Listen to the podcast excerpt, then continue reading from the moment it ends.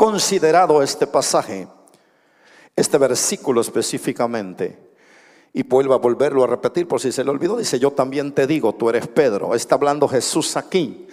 Y posterior a ello empieza a decir el Señor, sobre esta roca voy a edificar mi iglesia.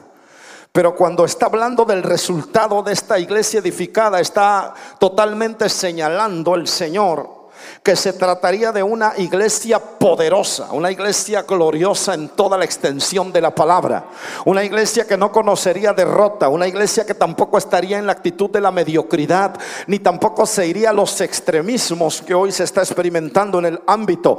Está hablando de la iglesia tal cual él formaría, al que el nivel que la pone es un nivel tan sobrenatural, tan poderoso, por la cual está diciendo, ni las puertas del infierno van a prevalecer contra ella. Wow.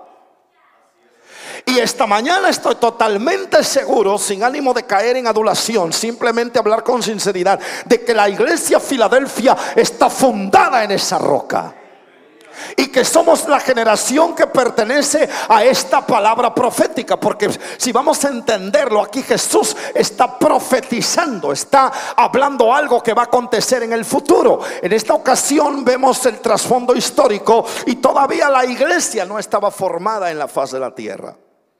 Si usted puede contextualizar el pasaje, usted se dará cuenta que todo parte de una entrevista donde Jesús está terminando de doctrinar a sus apóstoles, a sus discípulos en ese momento, a quien constituirían apóstoles y que dicho sea de paso se convertirían en el cimiento espiritual de esta noble empresa que es la iglesia del Señor. Entonces, cuando el Señor Jesús está capacitándolos en este lugar llamado Cesarea de Filipo, pues así lo dice el encabezado del pasaje bíblico, los alejó del rubro, los alejó de la ciudad, los llevó a ese lugar apartado y les empezó a instruir, a enseñar, a doctrinar. Y entre tantas preguntas le surgió esta. Primero, llevándolos a aquellos de plano conocieran en su fe la identidad de Jesús.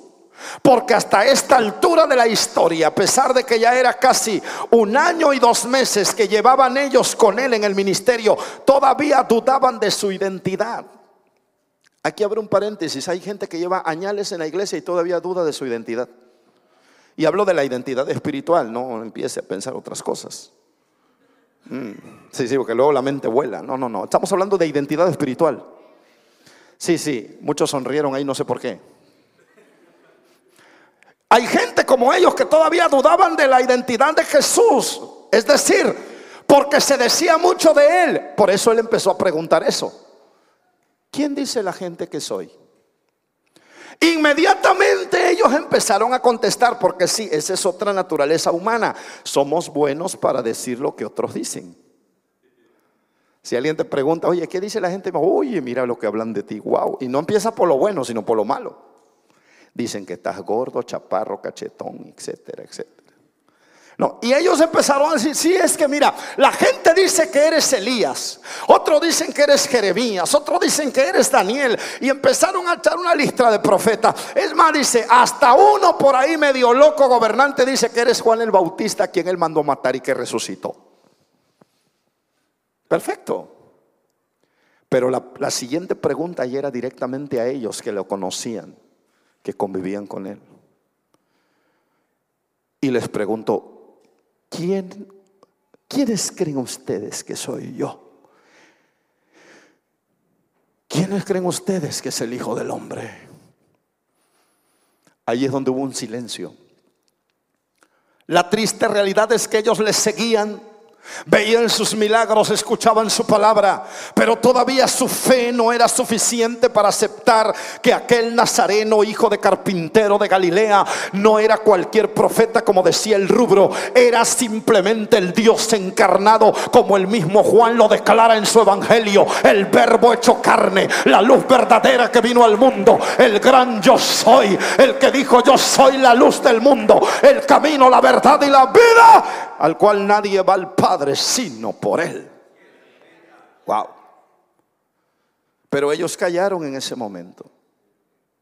Y aquí lo que me llama la atención, digo esto para aclarar un poco lo que tradicionalmente la Iglesia Universal ha entorpecido a más de mil generaciones en el mundo. Y me he quedado corto con la cifra. Porque el mismo Pedro también estaba callado, pues él también dudaba de esa identidad divina. Aquí el único que tuvo que intervenir, el trino Dios, el Padre Celestial, le plació usar a Pedro solo como un instrumento para que la revelación divina viniera sobre él y él tuviera el valor de publicar ante sus hermanos de fe quién en realidad era ese Mesías que los estaba capacitando. Cuando viene la revelación del cielo, cuando viene la revelación del Padre, dijo inmediatamente, tú eres el Cristo. Wow. No eres cualquier persona, no eres lo que dice la gente, no eres ningún resucitado cualquiera, eres el ungido. Porque Cristo es una palabra griega, viene del término griego y significa ungido o portador de unción. Eres el Cristo, el ungido. Eh, no paró ahí la cosa, siguió diciendo, el Hijo del Dios viviente. Wow. Inmediatamente Jesús habla y le dice, eres dichoso. Bienaventurado significa dichoso, feliz. Pero no por tu persona, no porque tú vas a ser un ícono, o como dice ahí la falsa falacia que ha inventado la iglesia tradicional, de que tú vas a ser cabeza de la iglesia y el primer eh, canónico de la iglesia. No, no, Señor. Simplemente fue un instrumento, como pudo haber usado cualquier otro instrumento. Y eso es lo que es la iglesia hoy en día en general y en particular. Solo somos barro en manos del alfarero. Solo somos instrumento. Ayer leíamos lo que Pablo le escribió a los Corintios. De lo más vil, mira tu vocación. De donde Dios te escogió. Del pecado, de la podredumbre, de lo necio del mundo. Pero ¿para qué escogió lo más vil y lo menospreciado? Para avergonzar a la sabiduría satánica de este mundo para deshacer lo que es. Alaben a Dios en esta mañana. Oh, gloria al que vive para siempre. Simplemente le dijo, bienaventurado eres Pedro, porque no te reveló esto ni carne ni sangre, sino mi Padre que está en los cielos. Oye, desde ese momento Jesús no está glorificando a Pedro, ni lo está poniendo en un lugar privilegiado, está exaltando al el autor de esta obra llamada iglesia y inmediatamente por eso Jesús dice, sobre esta roca. Si le dijo, yo también te digo, tú eres Pedro, pero si usted aprende a leer, ahí hay una coma, porque pues lo dijo sobre esta roca, no está hablando del significado etimológico del nombre del Pedro, está hablando de la roca, una metáfora en la cual está comparando a él mismo con su sacrificio. ¿Quién es la roca? No es el significado de Pedro. Cuando Cristo habla de la roca, donde la iglesia va a estar fundamentada, habla de su palabra, habla del evangelio, habla de su poder habla de sus milagros, habla de su doctrina, habla de la obra redentora de la cruz del Calvario, el único sacrificio capaz para llevarte vivo al cielo. De ahí me viene a la memoria un coro que escuchaba yo cuando tenía cinco años de edad y que dice así. Ninguna religión puede cambiar tu... Y apláudele porque también es de esa generación tú. ¿Eh? O ya se te los coritos. A ver, síguele, síguele. La sangre de Jesús solo lo puede hacer. Ninguna religión puede cambiar tu ser. La sangre de Jesús solo lo puede hacer. Y, y lo segundo ya incita, no, conviértete a Él. O ven pronto a Él. O ven pronto a Cristo y salvo serás. ¿Quién es la roca? Entonces, amados míos, necesito aclarar esto que no es nuevo para la congregación, pero es importante que la iglesia entienda dónde está parada, dónde está fundada. No nos fundó ninguna religión, no nos fundó ningún hombre pagano, no nos fundó ningún hombre carnal, no, nos fundó el corazón de Dios. Cuando el corazón del Evangelio se esclarece en aquel texto glorioso, porque de tal manera amó Dios al mundo que envió a su único Hijo para que todo aquel que en él cree no se pierda, mas tenga vida eterna Ahí es donde dijo el Señor, sobre ese fundamento voy a edificar una iglesia gloriosa, una iglesia poderosa, una iglesia que no conocerá derrota, una iglesia de visión, una iglesia en desarrollo, una iglesia de proyecto, una iglesia de desafío, una iglesia en la cual, aunque se levanta el diablo, verá la gloria de Dios en medio de ella. Y a esta iglesia le predico esta mañana. ¡Wow! Arrebata la palabra porque es para ti. Eres parte de una generación de gloria, de victoria, de poder. Ayer hablábamos en la serie cuando realmente se expresaba la palabra. Si en verdad vamos a hablar de una iglesia sólida e indestructible, tres argumentos bíblicos pudimos refugiar con los ejemplos de las tres iglesias en avivamiento del Nuevo Testamento. Una iglesia sólida será, y lo digo para recapitularlo por los que no vinieron ayer, cuando esté totalmente dependiendo del Espíritu Santo. Una iglesia se considerará sólida cuando no desvíe su visión en el propósito general que es evangelizar al mundo a través del Evangelio, de la palabra y de la obra misionera. Una iglesia se va a considerar sólida e indestructible cuando el actuar de Dios esté en medio de ella. Wow. Y hoy lo que el Espíritu Santo nos lleva a entender es que si conocemos la identidad de Cristo, como en esta entrevista se ve, nosotros tenemos que reconocer que somos una iglesia gloriosa. Y no estoy hablando de denominación, concilio alguno. Estoy hablando del cuerpo de Cristo. Porque la iglesia del Señor no lo va a constituir ninguna asociación. Hay gente que es muy institucional. Testifico, de ahí me sacó el Señor también a mí. Y hay veces que traemos tan arraigados el escudo de la asociación institucionalista más que lo que dice la escritura. Venimos de una raíz latina y a veces traemos tan arraigadas costumbres litúrgicas que, que pues nos hacen ser tropezaderos para muchos, porque pensamos que la iglesia lo constituye una asociación, una bandera, un edificio, y no es así. La iglesia somos todos los lavados con la sangre del cordero. Cuando Cristo habló de su iglesia no estaba hablando de sínodos religiosos, no estaba hablando de concilios, no estaba hablando de denominaciones algunas. Claro, no estoy en contra de eso. Es importante estar estructurados y bajo un orden por respeto y también por estar bien con nuestra sociedad y con nuestros gobiernos. Pero nosotros también tenemos en mente en el corazón que lo que nos va a regir por encima de cualquier estructura es la soberanía del Altísimo, es la voluntad del Dios de gloria. Y de manera personal, así como te rige la unción y la presencia de Dios, la iglesia tiene que entender en este tiempo que lo que nos va a llevar a la victoria como una iglesia gloriosa es la dependencia absoluta de la presencia de Dios en medio de nuestros cultos. Y no nada más en el culto, en todo momento. Entonces, si vamos a hablar de una iglesia gloriosa, tenemos que romper con paradigmas que impiden que esa victoria se lleve a cabo. Dile al que está al lado, es tiempo de cambiar la mentalidad. Mm. Hay que cambiar la mentalidad. Porque la mentalidad nos, arraiga a costumbres. Mire, yo entiendo, repito, somos latinos, yo también soy latino, soy orgullosamente mexicano, más mexicano que el nopal y más veracruzano que el fandango jarocho. y más minatitleco que el pescado que se pesca ahí en el río Coatzacoalcos. Eh, pero pero no por tener mis raíces voy a, voy a adoptar algo y, hacer doctrina de ello. Y esa es la, la secuela que a veces traemos muchos de la vida religiosa que llevamos antes. Porque cuando usted no conocía a Cristo y llegaban alguien a, a, evangelizarlo, más de uno habrá dicho, sí, yo creo en Dios, pero yo tengo mi religión. Y es que eso me lo enseñó mi padre, mi abuelo, mi bisabuelo, el tatarabuelo y el tatarabuelo de mi tatarabuelo. y es por tradición que tengo. Sí, se respeta, pero yo no te vine a hablar de religión, te decía el que te evangelizó. Yo te vine a hablar de Jesús. Porque la religión no cambia. Acabo de cantarlo y no lo voy a volver a cantar porque lo voy a aburrir. Cambia Cristo. Pero uno trae esa secuela y mire, y, y el asunto acá es que nos convertimos al Evangelio Pero a veces no permitimos que esa actitud tradicionalista sea arrancada de nuestra vida. Y eso es lo que nos lleva a un extremismo que daña el avance de la iglesia.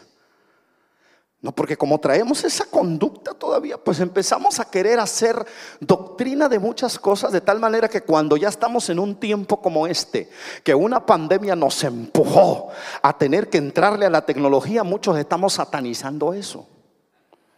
Porque todavía hay raíces tradicionalistas en mi vida que me digo, no, es que esa pantalla es del diablo, pastor, quita eso, eso no es de Dios. O sea, en ningún momento tiene que ver una cosa con la otra.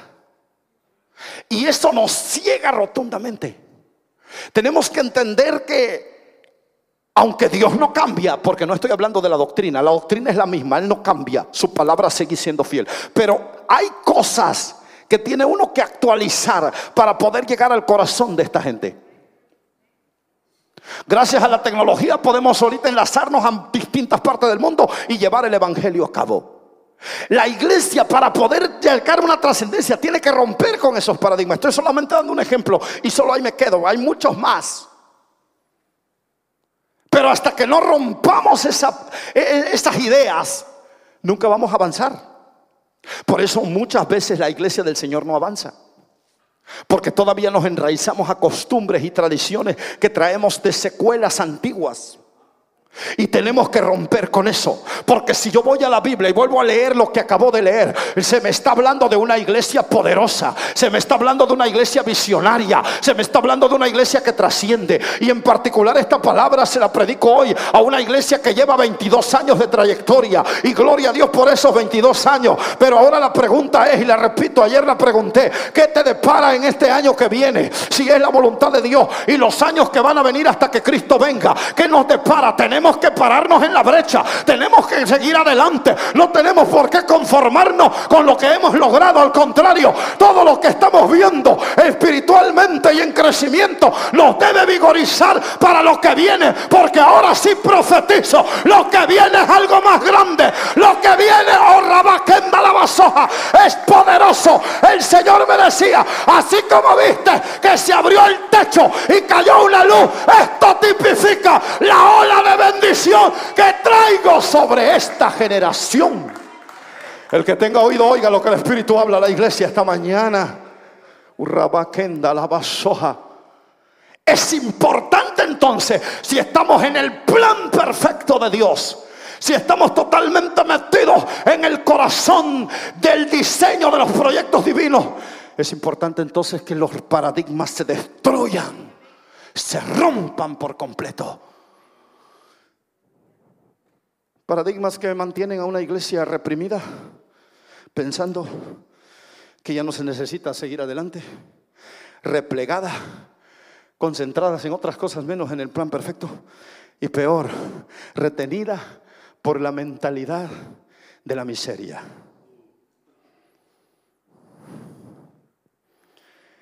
Hay una frase que me hizo reír hace un días atrás y claro, se dijo en tono sarcástico me dijo esa frase, hay que ser humildes. Y yo, yo pensaba, digo, wow, a veces confundimos la humildad con la miseria. Y no es así. La miseria es del diablo, que el Señor lo reprenda. Y muchas veces por esa mentalidad, perdóneme la expresión, pero como latino lo tengo que decir, tan mediocre ese tipo de mentalidad mediocre mantiene a muchas iglesias replegadas, retenidas. Entonces, ¿cómo se va a cumplir lo que Jesús está profetizando acá? Ahora, yo quiero que ponga atención a algo muy importante. ¿Por qué se nos predica a nosotros esto? Porque nosotros estamos perteneciendo ya al último tiempo. La trompeta está por sonar, Cristo está por venir. Y desde tiempos antiguos hubo otra profecía que se dijo, la gloria postrera será mayor que la primera. ¿Cuál fue la gloria primera? Le invito a leer el libro de los Hechos. Abra las primeras páginas y va a encontrarse a una iglesia primitiva que no caminaba en miedo, que no caminaba en miseria, que no caminaba en inseguridad. Ahí me habla de una iglesia prosperada. Dice que tenían tanto que compartían el uno al otro, tenían todas las cosas en común. Me habla de una iglesia de oración y de ayuno, de una iglesia de oración perseverante, de una iglesia de milagros, de prodigio. Una gloria certera se veía en esa generación. Pero dice que la generación de ahora tiene que superar ese nivel. ¿Se da cuenta? Ay, pastor, pero aquí no sana ni el dolor de cabeza por tu falta de fe. Así de sencillo. Ay, es que paso a que me oren los ungidos y no, me voy más adolorida de lo que entré por tu falta de fe y por tu conducta idolátrica, porque a veces pones la mirada en el predicador. Oye, es que no, no sané porque el predicador no me puso la mano. No, es que no es el hombre, es el Espíritu Santo que te va a sanar.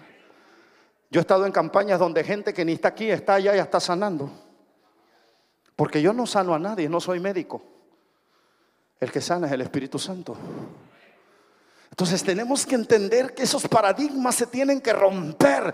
¿Por qué? Porque la iglesia a la que aspiramos y la que la escritura está profetizando va a ser una iglesia gloriosa, va a ser una iglesia visible en la comunidad por medio de que la gloria del Espíritu se va a vigorizar en medio de ella. Y puedo hablar de una, de una manera tan resumida. Una iglesia gloriosa se va a caracterizar por estar desarrollada en los dones del Espíritu Santo, por ser la iglesia que refleje al Cristo del Evangelio un Cristo que sana, un Cristo que salva, un Cristo que bautiza y que tiene poder sobre todo poder. Esa es la iglesia del Señor. Una iglesia que se mueve en el poder del Espíritu Santo. Una iglesia que no se deje contaminar por el pecado. Una iglesia que no le llame a lo malo bueno y a lo bueno malo. No va a ser una iglesia mediocre Va a ser una iglesia llena del poder de Dios y de la santidad. Dios le da un aplauso al Señor esta mañana. Entonces, si vamos a hablar de este tipo de iglesia, permítame solamente compartirle tres razones importantes que caracterizarán a esta iglesia gloriosa. Porque aquí viene la pregunta, bueno, si se me está diciendo que la iglesia del Señor tiene que ser una iglesia gloriosa, poderosa, ¿cómo se va a reflejar ese nivel en la iglesia? Primera razón importante, una iglesia gloriosa. Y acompaño lo que ayer mencionaba en el sermón, que, que, sea sólida y que sea indestructible. Una iglesia poderosa se va a reflejar simplemente, primer punto, porque nunca va a renunciar a su identidad. Tenemos que estar parados firmes en saber quiénes somos. Diga conmigo, ¿quiénes somos? Despierta esta mañana, diga, ¿quiénes somos? ¿En quién creemos? ¿Y a dónde vamos? En eso consiste la identidad de la iglesia. ¿Quiénes somos? ¿En quién hemos creído? ¿Y hacia dónde vamos? Porque nuestra identidad como creyentes consiste primero en reconocer nuestro origen. ¿De dónde viene usted como iglesia? Esa es la pregunta que las sectas heréticas vienen a hacerle a usted cuando le tocan la puerta de su casa. A ver, o cuando estás allá en, tu trabajo y empieza a ver en el break ahí eh, pláticas de religión. A ver, no, pues este, tú qué eres, no, pues yo soy de acá. Y las sectas heréticas con mucha seguridad te contestan, no, pues yo,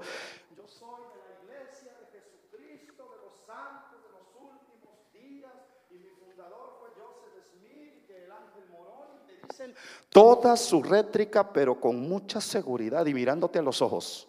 Y el otro.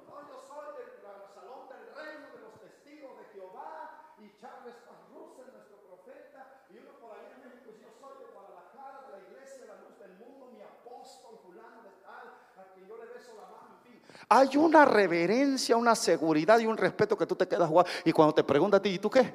No, pues este, pues este, yo, este, aló, pero viene el domingo, hay que estar, fiesta, hoy haremos una fiesta, ¿será unción o emoción? Denle un aplauso al Señor esta mañana.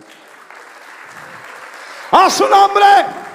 El que tiene identidad no se avergüenza de su origen. El que tiene identidad no se avergüenza en quien cree y a quien depende. El que tiene identidad está seguro para dónde va. Porque el que tiene identidad no se avergüenza del Evangelio al cual Pablo dijo es poder, poder, un poder que cambia, un poder que transforma, un poder que redime. Pero ¿por qué nos falta valor? Porque no conocemos nuestra identidad. ¿Y por qué no hay identidad, pastor? Porque no tienes comunión con Dios. Y eso ya es personal. No tiene nada que ver con los programas que haga la iglesia. Pero como no tienes comunión con Dios, te dejas guiar por tus prejuicios. Y cuando vienes a la iglesia y ves lo que el Espíritu Santo está haciendo en las generaciones, ¿qué empiezas a hacer? Se te mete el espíritu de Ananías y Zafira, de Anás y Caifás y de tanto fariseo que hay en la Biblia y empiezas a satanizar todo. Cuidado, quizás está blasfemando contra el Espíritu Santo. Ten mucho cuidado. No, es que eso no, no lo veo bien. Eso no está bien. Y eso no está bien. Pues es tu mentalidad. Y te haces tan bíblico, tan, tan, tan, no sé la palabra correcta que quisiera decir, porque a veces hablamos cosas que no debemos de hablar. Pero entonces es ahí donde tenemos que ir a la presencia de Dios. Porque cuando ya entras entonces en ese nivel de humillación, de derramar tu alma, el Señor viene a ti y el Espíritu Santo te hace entender que tu identidad proviene de aquel origen divino que está escrito en Hechos capítulo 2, versículo 1 y 2. Cuando llegó el día de Pentecostés, estaban todos unánimes juntos. De repente vino del cielo un estruendo, como un viento recio que soplaba. Aparecieron lenguas esparcidas como de fuego. Y toda esa generación que se encargaría de empezar a predicar el Evangelio, fueron llenos del Espíritu Santo. A partir de esa fecha, año 33 después de Cristo, surge la iglesia del Señor. Todo aquel que tiene identidad va a reconocer que tu origen, que mi origen proviene del diseño del Espíritu Santo, de la dependencia del Espíritu de Dios, proviene del corazón de Dios. De ahí dependemos. ¿Te das cuenta la gran misericordia que Dios tiene para con nosotros? Porque humanamente estábamos apartados de Él, viviendo en delitos y pecados, pero Él nos adoptó por medio del sacrificio de la cruz del Calvario. Y al haberte adoptado, ahora perteneces a su cuerpo, que es su iglesia, la cual tiene ese origen divino. No nos fundó ningún profeta, no nos fundó ningún apóstol nos fundó el Cristo de la gloria. Cuando en la cruz del Calvario dijo la penúltima palabra antes de morir, hecho está, consumado es, estaba hablando del inicio de la iglesia, se estaba pagando un precio valiosísimo, la sangre redentora del Cordero derramada en la cruz para redimir a la humanidad y ahí fundar esta iglesia. Este día, hoy le predico a una iglesia que es legado de esta palabra profética, porque estamos en la roca. Iglesia Filadelfia está fundada en la roca. La roca inconmovible no es ningún apóstol, no es ningún profeta, no es ningún sacerdote. Es el Cristo de la gloria. Alguien puede aplaudir al Cristo glorioso. Esta mañana habrá algún pentecostal aquí que diga, gloria a Dios. A su nombre la gloria. Por siempre y para siempre. La identidad no solamente consiste en reconocer tu origen divino, también consiste en conocer tu dependencia divina. Iglesia Filadelfia, 22 años de historia. ¿Hay pioneros aquí? Claro que los hay. Voy a pedir algo muy solemne. Quiero que se pongan de pie después del pastor. La primera generación que queda de Iglesia Filadelfia de hace 22 años, por favor. Si hay alguien, uno o dos que hubiera de aquí. Párense. Podemos dar un aplauso a estas hermosas personas que datan desde hace 22 años. Hermana Maurita, Dios le bendiga. Hermano Marco, Dios les bendiga. Hermanos, Dios les bendiga. Dios les bendiga, pastor. Pueden tomar su lugar. ¿Por qué los hice poner de pie? Primero que nada, para honrar a esta primera generación con un aplauso. Segundo, porque esta generación sembró con lágrimas, en rodillas, en oración, ayuno, a la par con el siervo de Dios, para que hoy se viera este fruto. ¿Cuántos recuerdos, amados hermanos? Pero hay algo que ellos van a entender muy bien. Porque en ese tiempo, hace 22 años, se me cuenta que fue en, en un, ¿cómo le llamabas? La bodeguita, esa palabra se me escapó ayer. Era la iglesia de la bodeguita. Pero fuentes fidedignas que hoy andan, no sé por qué andan deambulando por otras iglesias, Dios los bendiga, pero me cuentan, fuentes fidedignas me cuentan que en la bodeguita caía fuego pentecostés. Se movía el poder de Dios. Y que los niños de ese tiempo, dice que ahora son ministros, andaban ahí jugando.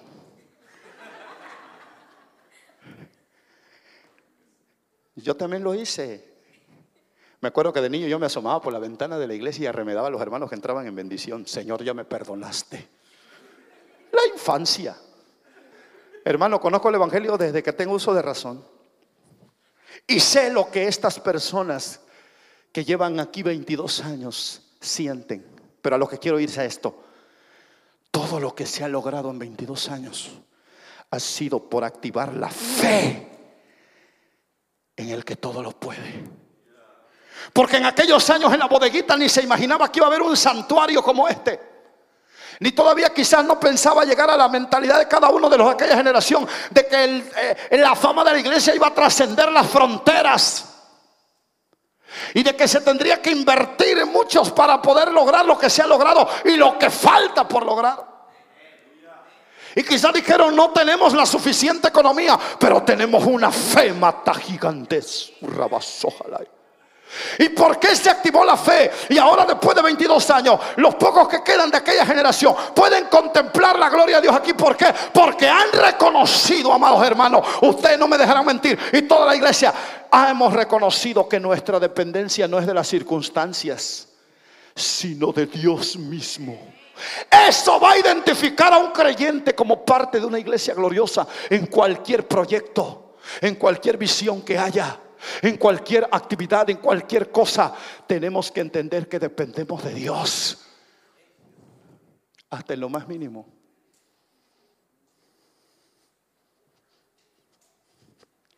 ¿Te sorprendió Dios hoy?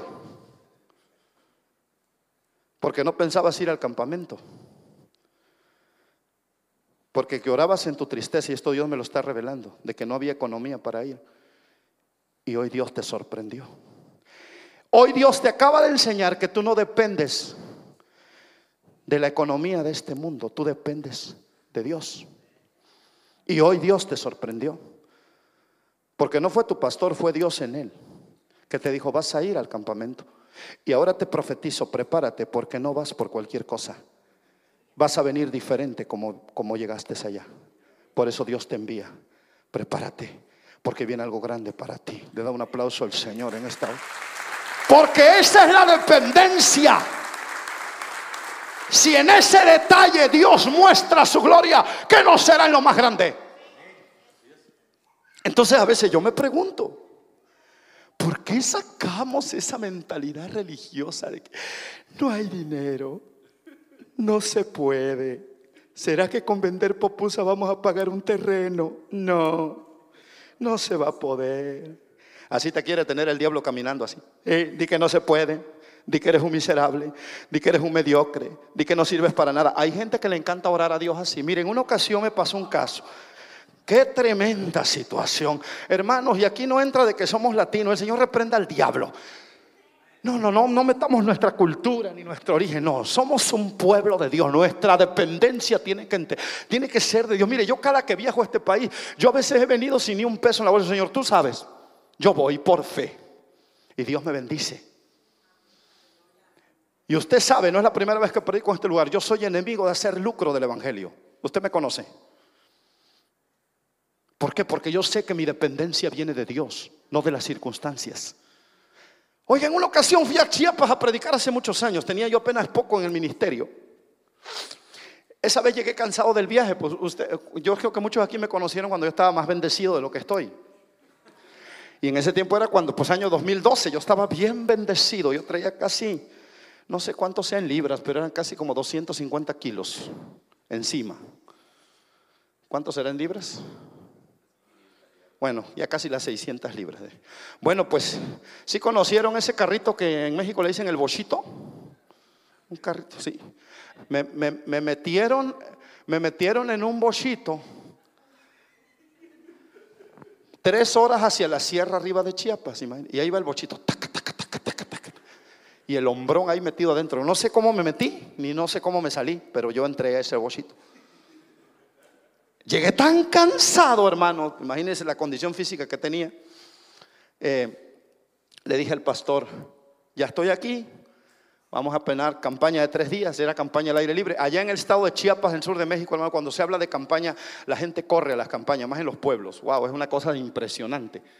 Bajan de la sierra, de los rincones, hermanos, gente que trae hasta las banquitas de madera al hombro, caminando kilómetros por llegar a una noche de campaña. Wow.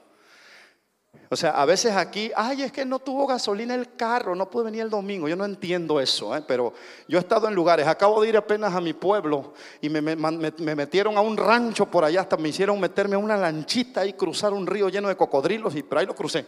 Y, este, y, luego yo nada más crucé ahí de aquí para el frente, lo que es el cauce del río, y ya estaba yo temblando.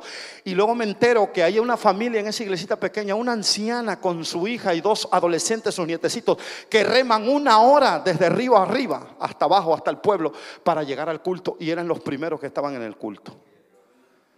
Yo me quedé sorprendido, que hasta presumí esa familia en mis redes sociales. Dije, wow, y nosotros lloriqueando porque a veces que dicen que no, que no hay gasolina para ir a la iglesia. Y, aquí tenemos un templo tan lindo, tan cómodo, con aire acondicionado para los dos tipos de clima. Y allá estábamos nosotros como en un, eh, tierra tropical húmeda, había un calor, pero así estábamos predicando ahí con esa gentecita tan linda.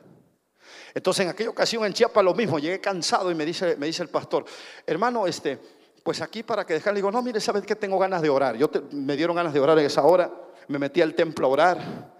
Y resulta que cuando ya estaba yo orando, de repente entra una mujer ahí a orar también y empezó a pegar unos gritos de, llantos y, yo, yo, yo, me, pues me empecé a emocionar, le voy a ser honesto.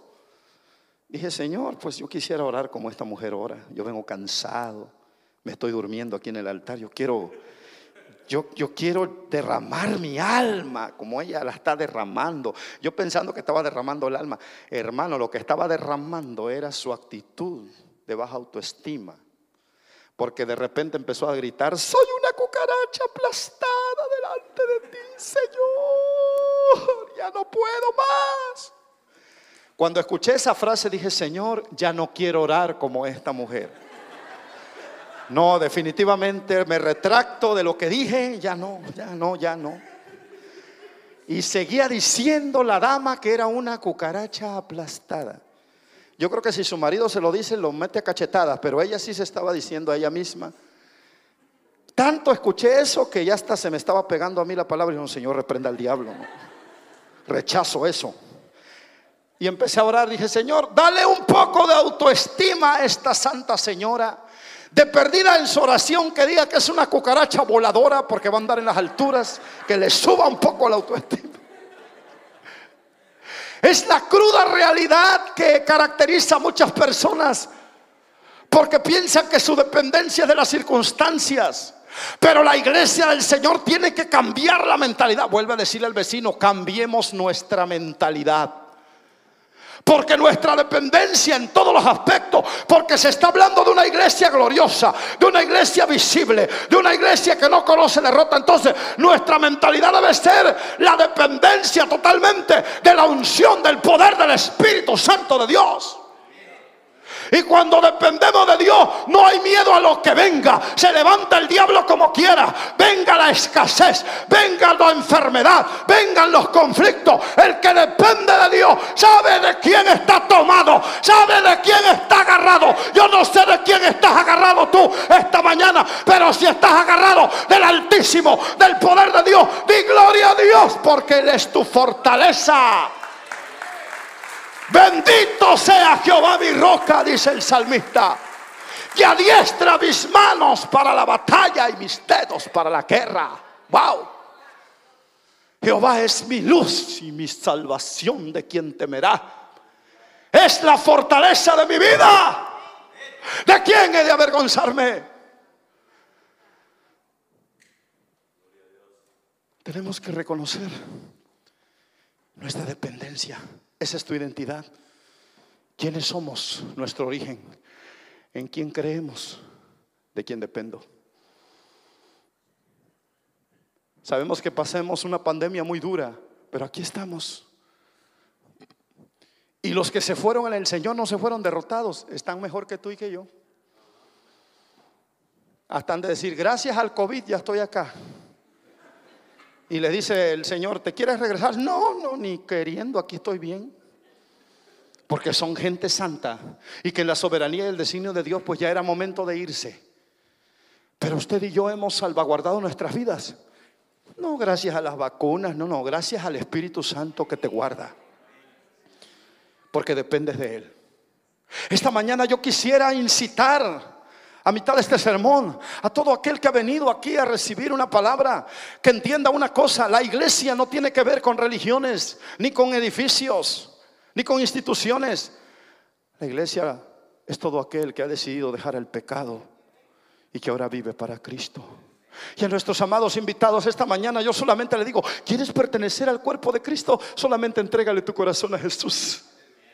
¿Por qué? Porque Él quiere salvarte para que pertenezcas a su cuerpo, de la cual dice, ni las puertas del infierno van a prevalecer. ¿Qué depara la iglesia de Filadelfia en los años venideros?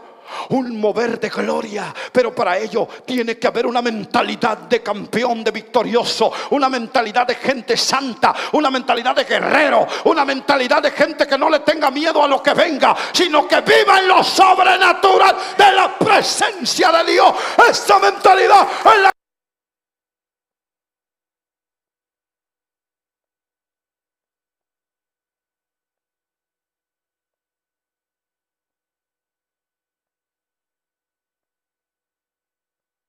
Cuando tienes segura tu dependencia divina, el detonante es porque tienes una excelente comunión con Dios.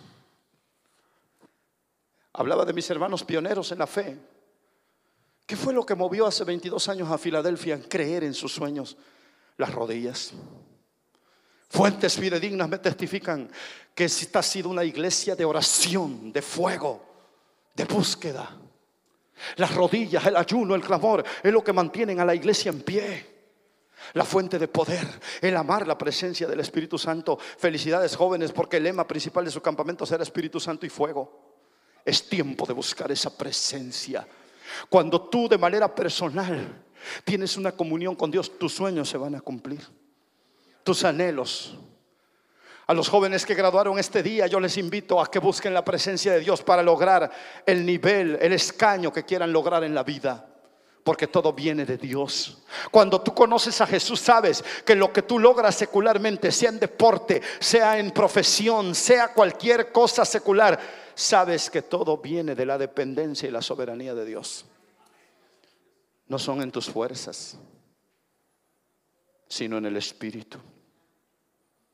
Muchos no dependen de Dios y dependen de las circunstancias porque están llenos de miedo e inseguridad. ¿Por qué? Porque se ha abandonado esa comunión con la presencia de Dios. Pero necesitas rescatar esa relación con Dios. Porque cuando hay una verdadera comunión con Dios, estás seguro de tu origen, estás seguro de tu dependencia. Y número tres, estás seguro de tu futuro divino.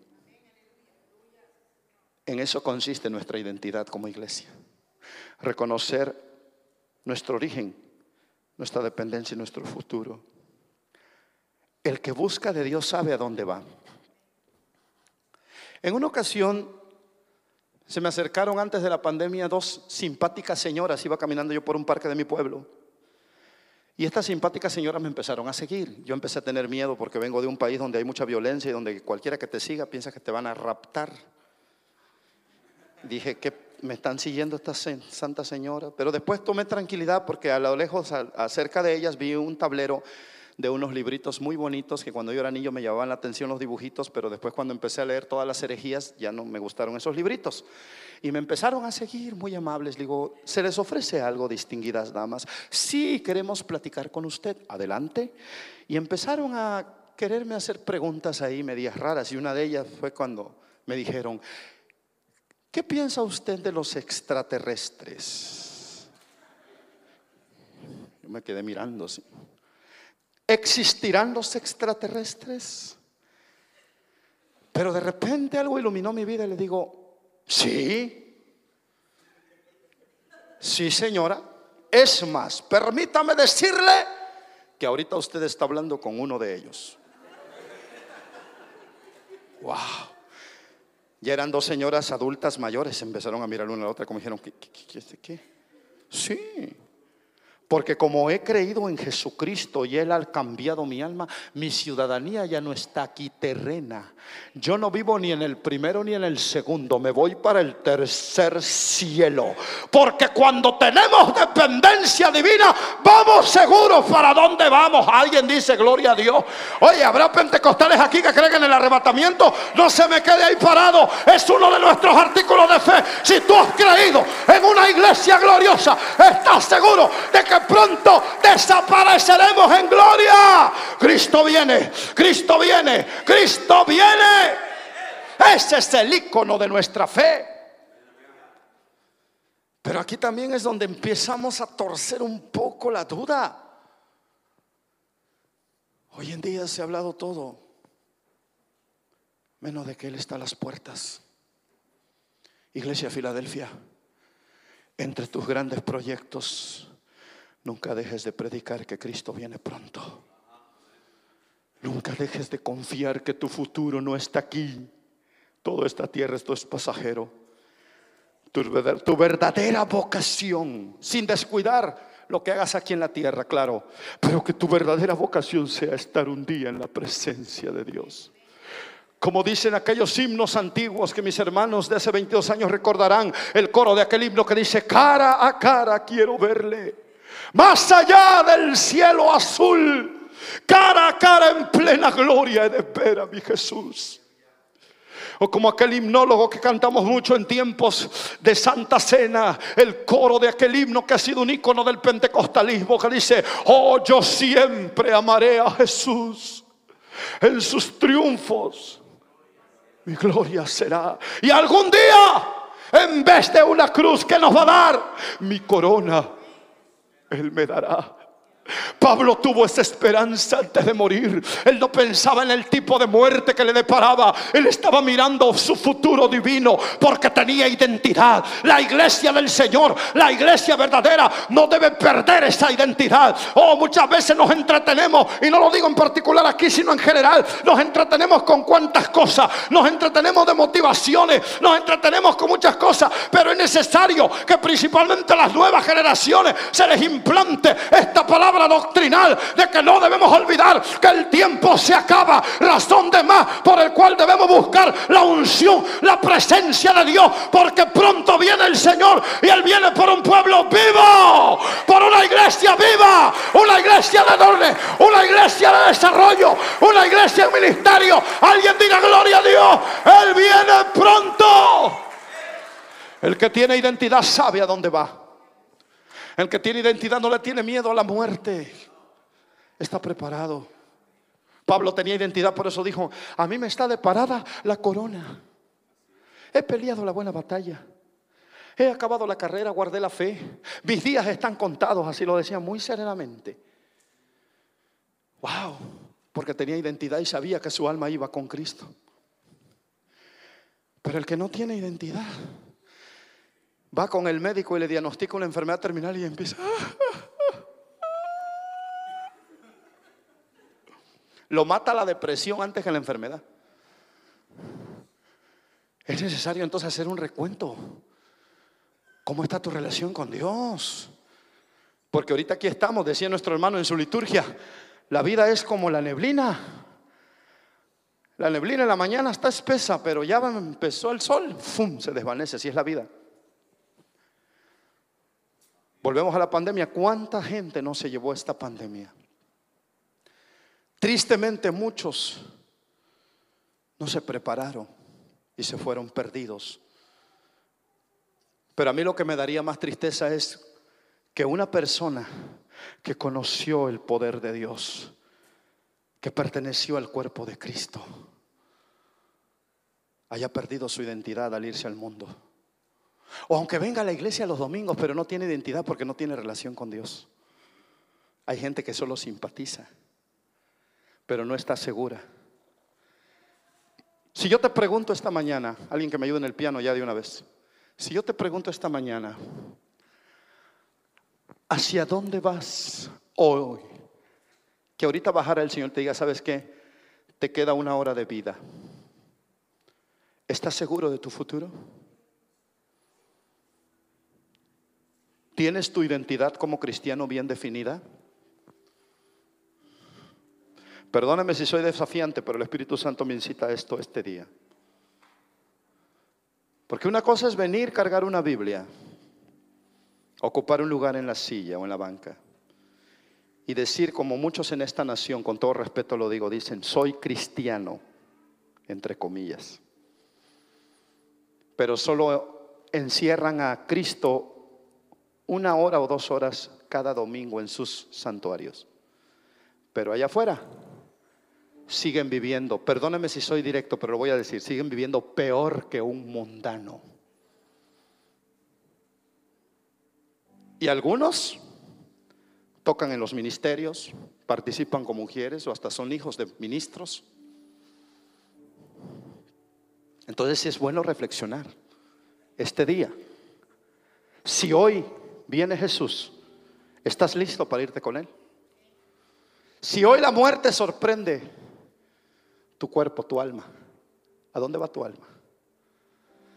Es más difícil, más cruenta la situación para una persona que está en una iglesia y conoce a Dios, pero que no está arrepentida de corazón, que de repente muera y su alma vaya al infierno. Pedro fue muy duro en su carta cuando habló de ellos. Dijo que antes seguían y ahora han dejado de seguir. Dice, les aconteció lo del verdadero proverbio. Qué difícil palabra dice ahí la Biblia. Dice, son como el perro que vuelve al vómito, algo nauseabundo. Entonces esta tarde es importante, iglesia, que hagamos una reflexión personal. ¿Realmente tienes definida tu identidad como cristiano? Para pertenecer a una iglesia gloriosa. En realidad estás consciente de tu dependencia divina. Porque cuando estás consciente de ella con una relación directa con Dios, sabes a dónde va a ir tu alma. Aquel que tiene realmente seguro su futuro en Jesús, podrá cantar con mucha libertad un coro que me está viendo a la memoria, que dice la letra sin santidad. A ver los de la vieja guardia, repitan conmigo, sin santidad. Muchos se preguntan, ¿por qué ya no se canta ese coro? No tanto por el ritmo que es antiguito, hay que cambiar los ritmos, dicen por ahí. No, la letra mata. Pero esta letra mata la conciencia. Porque se pone a cantar el creyente en la iglesia, sin santidad nadie verá al Señor. Y el diablo lo escucha. A ver, ¿cómo dijiste? A ver, sin santidad nadie verá al Señor. A ver, a ver, este, ¿qué estabas haciendo anoche? ¿En qué estás pensando? ¿Qué estás haciendo por ahí? Porque el mismo Satanás que te incita a pecar es el que te acusa. Señor lo reprenda. Y por eso ese canto nos confronta. Dice, sin santidad nadie verá al Señor. Si no hay santidad en mi vida, ni aunque yo predique bonito, no lo voy a ver. Y la segunda parte del coro, pues menos se puede cantar porque te habla de ti. Dice, pero yo sé que le veré. Wow. ¿Cuántos estamos seguros de ver a Dios? Es muy seria mi pregunta. ¿Cuántos estamos seguros de que podemos ver a Dios en un futuro no muy lejano? Si estás seguro de ello, dale gloria a Dios. Pero si sabes que esta palabra está quebrantándote y está propiciando que vengas a derramar tu alma al altar, no te dé vergüenza pasar y renovar tus votos con Jesús y decir, Señor, yo no quiero perder ni renunciar a mi identidad. En conclusión, lo que va a definir a una iglesia gloriosa es no renunciar jamás a su identidad.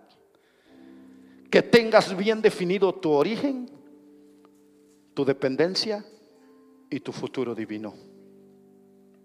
Es decir, que estés totalmente seguro de quién eres, en quién has creído y hacia dónde vas. Si dudas de esa identidad, entonces esta mañana Dios te está hablando.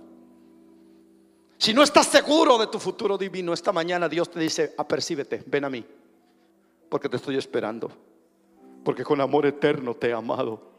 Y no te hablo para confrontarte, ni mucho menos para evidenciarte en público, te hablo porque te amo, te dice el Señor porque conozco tu vida, conozco tus tropiezos, conozco tu falta de fe, pero tú solo jamás vas a poder salir adelante, porque Cristo lo dijo en su palabra y lo repite hoy, separados de mí nada podéis hacer, vengan a mí los que están cargados, cansados, que yo los haré descansar, el que a mí viene yo no le echo fuera. Ponte de pie iglesia, por favor. Ya hay una atmósfera de adoración aquí. Yo quiero que reflexiones bien en lo que esta mañana has escuchado. El cristianismo nada tiene que ver con religión. El cristianismo no es solo venir un día a la iglesia y escuchar sermón. El cristianismo es una vivencia continua. El cristianismo es una relación personal con el Altísimo. Y para que esa identidad fluya en medio de la iglesia, tiene que haber una, una sinceridad con Dios. Dios me muestra aquí personas que necesitan volver a esa presencia divina. Dios me muestra aquí personas que han descuidado su vida espiritual porque se han alejado de la oración, del clamor. Pero esta mañana el Señor quiere llenarlos con su espíritu. Quiere reconstruir ese altar en ti. Pero todo depende de ti mismo, de que vengas al altar.